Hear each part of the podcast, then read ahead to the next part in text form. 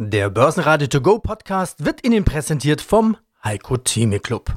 Werden Sie Mitglied im Heiko Theme Club. heiko-theme.de Börsenradio Network AG Marktbericht Der Börsenpodcast Im Börsenradiostudio Andreas Groß gemeinsam mit Peter Heinrich und Sebastian Leben.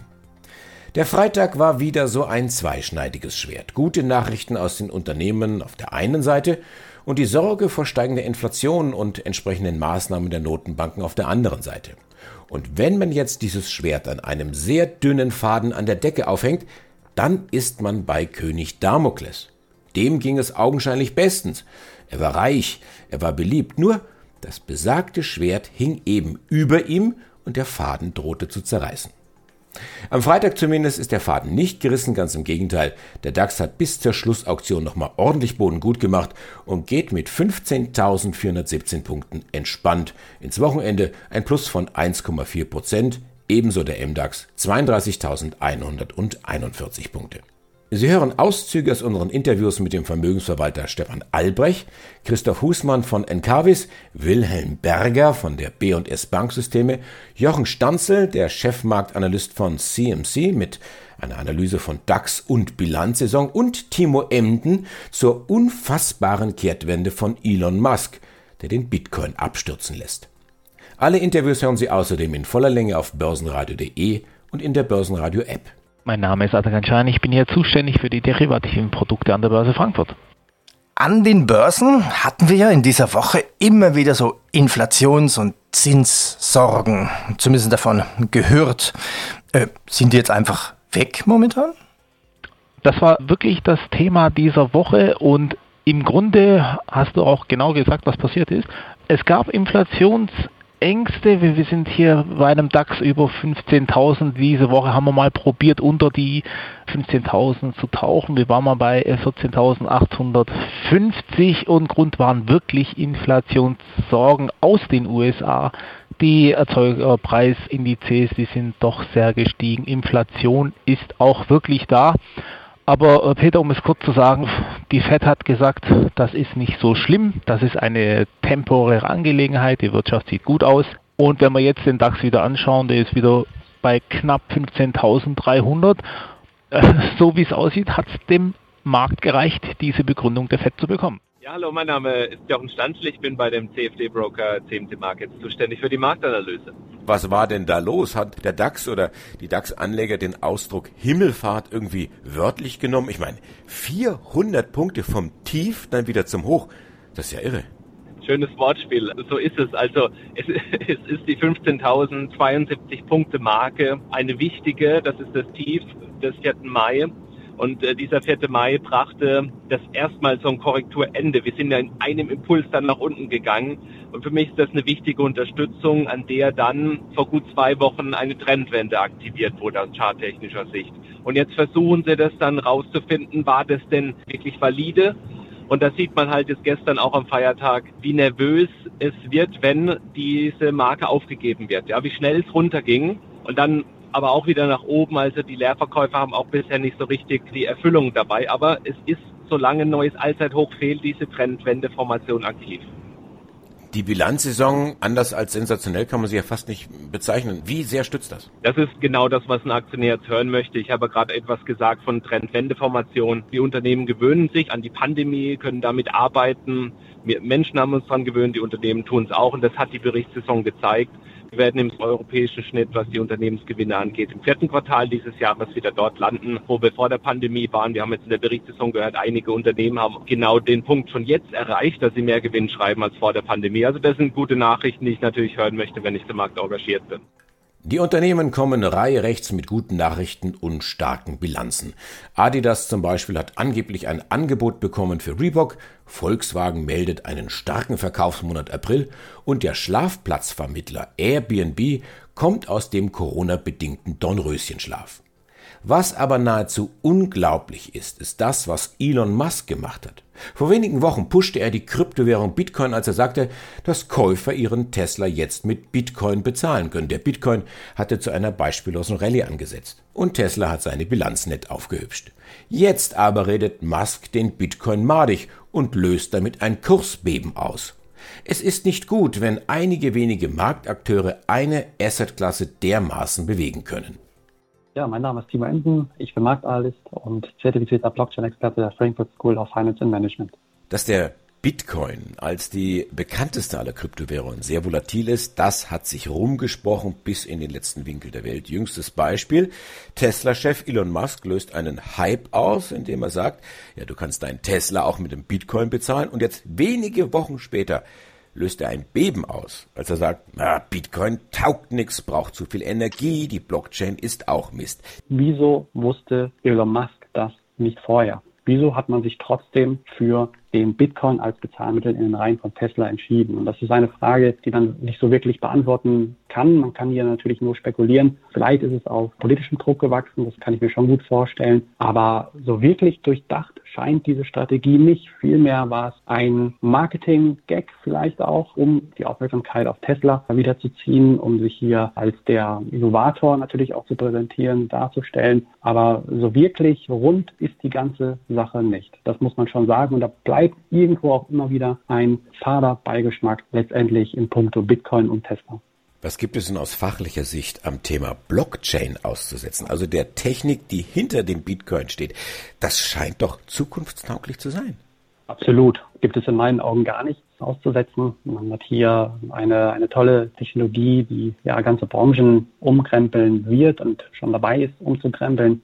Klar, der, der Bitcoin hat die Technologie natürlich sehr, sehr bekannt gemacht, weil der Bitcoin in dem Sinne ja eigentlich als Bezahlmittel fungieren soll, in vielen Augen, eigentlich es aber gar nicht tut, sondern als sogenannter Store of Value, also als Wertspeicher. Ja, vor allen Dingen in einer Zeit, wo wir eine Inflation sehen, wo wir eine sehr, sehr unsichere Zeit angesichts der Coronavirus-Pandemie natürlich auch haben. Also Stichwort hier Geldentwertung. Und grundsätzlich ist das Bezahlmittel oder, oder auch der Wertspeicher ja nur ein ganz, ganz kleiner, eher auch unbedeutender Anwendungsfall auf der Blockchain-Technologie. Ich verweise hier auch beispielsweise auf die Ethereum-Blockchain, Stichwort Währung ISA, ja, welche hier auch äh, weit darüber hinausgeht, auch in puncto Rechtswesen ganze ja, Bereiche umkrempeln kann. Man spricht von sogenannten Smart Contracts, also von intelligenten Verträgen, welche auch in meinen Augen in Zukunft vielleicht sogar auch ja, Rechtsanwälten oder ähm, Notaren auch hier das Leben schwer machen könnten.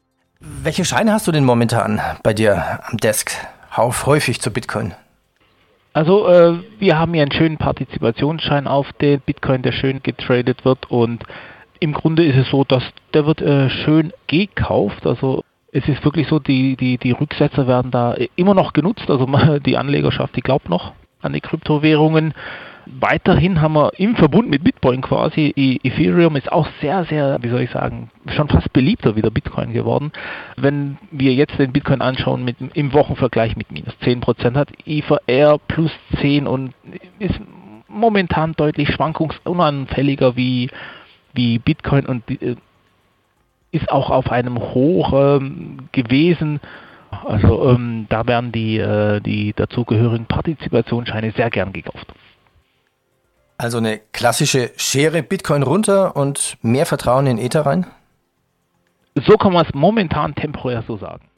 Ja, guten Tag. Mein Name ist Christoph Hussmann. Ich bin Finanzvorstand der Encarvis AG seit Oktober 2014. Bei Ihnen geht es um erneuerbare Energien, also ein ganz großes Trendthema. ESG und Co. sowieso in aller Munde und Sie sind einer der führenden europäischen konzernunabhängigen Stromproduzenten bei erneuerbaren Energien. Man könnte also meinen, die Anleger reißen sich um ihre Aktie, aber so ist es gar nicht. Es gab ein Allzeithoch im Januar und die Aktie ist zwischenzeitlich in den MDAX aufgestiegen. Dennoch hat sie sich vom Allzeithoch fast halbiert. Na, nicht ganz, aber fast. Äh, Herr Dr. Husmann, zeitweise waren Sie mal im Fokus der Wildwest-Spekulanten, Shorties, Zocker und so weiter. Wurde im letzten Interview schon kurz drüber gesprochen. Offenbar hat sich die Aktie davon noch nicht erholt. Was ist da los im Kurs? Naja, ich glaube, alles das, was Sie sagen, ist zwar vom Grundsatz her richtig. Diese Shorties, wie Sie sie nennen, das sind allerdings Investoren bei uns, die eine Wandelanleihe bei uns erworben haben und nur deswegen shorten, weil sie die an der Anleihe Interesse haben, aber nicht an der Wandlung hinten. Die spekulieren also durchaus nicht auf sinkende Kurse, sondern auf steigende Kurse, sehen das also, was dort im Augenblick passiert, mit genauso, sagen wir mal, Bedauern wie wir aus eigentliche Grund, warum unsere Aktie so stark gelitten hat seit diesen wunderbaren All-Time-High von 25,55, was wir natürlich auch wieder anstreben, ist, dass in den USA ein ganz wesentlicher Index für ETFs, für diese Exchange Traded Funds, der Standard Poor's Clean Energy Index, vergrößert wurde. Es gibt eine so große Nachfrage nach ESG-konformen Investment. Diese Nachfrage ist spürbar, sie ist da. Die spüren wir auch jeden Tag beim Börsenhandel. Aber es wurde dieser Index eben neu designt. Wir waren vorher Mitglied dieses Index, eines von 30 Unternehmen und jetzt sind wir nur noch eines von 90. Das ist ein sehr exklusiver Kreis an erneuerbaren Energieunternehmen. Nur unser Anteil hat naturgemäß dadurch 1 von 90 eben entsprechend abgenommen gegenüber 1 von 30. Also mussten diese gesamten ETFs mit einem riesigen Volumen von 18 Milliarden Dollar Anlagevolumen anteilig unsere Aktie verkaufen. Und das hat diesen Kursdruck ausgelöst, der aber, so hoffen wir, jetzt mal bald vorbei ist. Denn diese Kursentwicklung, das können Sie vielleicht auch daran sehen, betrifft nicht nur uns, sondern eigentlich die gesamte Branche, weil die alle entsprechend, diese großen Europäer, die man bei uns gerne als Benchmark nimmt, alle entsprechend herabgestuft worden sind. Mein Name ist Stefan Albrecht. Ich bin Vorstand der Albrecht C. Vermögensverwaltung AG in Köln. Ja, gehen wir es auch mal durch diese einzelnen Punkte. Langfristig. Wenn ich Sie jetzt fragen würde, wie ist Ihre Aktienstrategie für den Sommer bzw. für das zweite Quartal? Ist das schon zu kurzfristig? Das ist schon relativ, das ist schon relativ kurzfristig, weil wir sind ja schon seit, auch vor Corona waren wir schon investiert. Wir haben schon versucht, Trends zu erkennen. Wo, wo, wo kann Geld verdient werden? Äh, welche Unternehmen verdienen trotz der Tatsache, dass es einen Lockdown oder mehrere Lockdowns gegeben hat, trotz alledem entsprechend Geld? Wir haben gesehen, wie die Situation, der Konflikt zwischen USA und China, wie der immer wieder beeinträchtigt hat. Und trotzdem, es geht immer entsprechend weiter. China Asien ist relativ gut durch die Krise bisher durchgekommen. Die sind schon wieder fast auf einem entsprechenden Wirtschaftswachstum. Entscheidend ist, dass der Einzelne nicht nur auf seine Region guckt, wo er selber wohnt, sondern weltweit. Und das habe ich auch allen unseren Kunden immer wieder gesagt und das predigen wir auch allen unseren Kunden. Leute, denkt über den Tellerrand hinaus. Wenn ihr nur auf eine Region setzt, dann könnt ihr komplett der Verlierer sein. Wir haben es ja beim DAX erlebt, der viele Jahre hinter den amerikanischen Börsen und den anderen Börsen hinterhergehinkt hat. Wer nur darauf gesetzt hätte, der hätte äh, entsprechend verloren. Und wir haben jetzt aber speziell auf Unternehmen auch gesetzt, die jetzt im Technologiebereich unterwegs sind, aber nicht unbedingt mehr den Nasdaq, wie man so schön sagt, gespielt, indem wir dort investiert haben, weil wir dachten, dass der ein wenig ausgereizt ist. Dann kann es mal sein, da muss man auch den Mut haben, mal Gewinne mitzunehmen, um zu sagen, ja, das sollten wir mal in, in, in nach Hause fahren die, wie man so schön sagt, die Schäfchen ins Trockene bringen. Die Schäfchen ins Trockene bringen. Hätten Sie ein Beispiel ja. für Aktien? Also ja, gut, Dow Jones weiterhin Rekorde, Nasdaq bröckelt mhm. ab. Man sieht so einen gewissen Switch. Also welche Aktien würden Sie jetzt nach Hause also wir, bringen? Wir haben schon Werte entsprechend veräußert und haben dafür umge umgeswitcht. Wir sind vor einiger Zeit in einen Wert reingegangen, A, T und S ist ein österreichisches Unternehmen. Günstige Bewertung hatte das im internationalen Vergleich. Für uns eine Perle aus Österreich, anstatt aus dem Rampenlicht des Nasdaqs zu greifen. Hier handelt es sich um einen Hersteller von Leiterplatten, der in elektronischen Geräten äh, verbaut wird, Handys, Tablets und den ganzen Krempel, was wir, was wir ja ständig nutzen. Wir wissen aber nur nicht, wo, kommt, wo kommen die einzelnen Dinge her, die da in einem Handy verbaut werden. Wer macht das? Ne? Autoelektronik, Smart Home Technik und so weiter und so fort. Der profitiert von der Digitalisierung und den steigenden Konsumausgaben. Mein Name ist Wilhelm Berger. Ich bin Mitbegründer der B&S Banksysteme und Vorstand der B&S Banksysteme. B&S Banksysteme bietet Software für Banken und Finanzdienstleister oder ganz knapp gesagt Fintech. Und das seit 35 Jahren. Standorte sind Deutschland, Österreich und Schweiz. Wenn Sie die ersten drei Quartale zusammennehmen, dann kommen Sie auf ein kumuliertes EBIT von knapp 200.000. Ergebnis nach Steuern 48.000. Das Ziel lautet jetzt für dieses Jahr EBIT von 800.000. Aber verstehe ich Sie richtig? Das sieht doch dann so aus, als ob das vierte Quartal jetzt außerordentlich gut laufen muss, damit Sie das Ziel erreichen. Das vierte Quartal wird auch gut laufen. Ich habe in dieser Prognose die ersten drei Quartale hochgerechnet, das dazu geschrieben, was wir im Zeitraum März bis April und die ersten Maiwochen in die Bücher bekommen haben und darauf basiert jetzt diese Aussage. Da die Fixkosten bei uns konstant sind oder überhaupt die Ausgaben konstant sind, lässt sich das äh, gut vorhersagen. Jetzt steht in dem Bericht zum dritten Quartal ein Satz oder ein Absatz sogar. Da schreiben Sie, nach dem Stichtag konnten Sie diverse Aufträge verbuchen. Sie haben den Zuschlag bekommen für ein großes Entwicklungsprojekt. Die Umsatzrealisation dann größtenteils im nächsten Geschäftsjahr. Wollen Sie uns, Herr Berger, wirklich so lange auf die Folter spannen? Nein, wir haben sie nicht auf die Folter gespannt, äh, auch nicht die Öffentlichkeit, denn unser Partner, der Deutsche Sparkassenverlag, hat uns die Zustimmung zur Veröffentlichung einer Nachricht gegeben. Das haben wir auch gemacht. Unsere Tochter Byteworks hat halt vom DSV den Auftrag für das Börsenspiel bekommen für alle deutschen Sparkassen. Das denke ich ist doch schon ein Highlight, denn das Börsenspiel betrifft ja das gesamte Publikum der Sparkassen. Der Marktanteil der Sparkassen ist Ihnen als Fachjournalist bekannt. Ich denke, wenn speziell junge Leute halt mit unseren Programmen auch gut arbeiten können, dann wird sich das einprägen und für die Zukunft auch Möglichkeiten in anderen Bereichen bieten.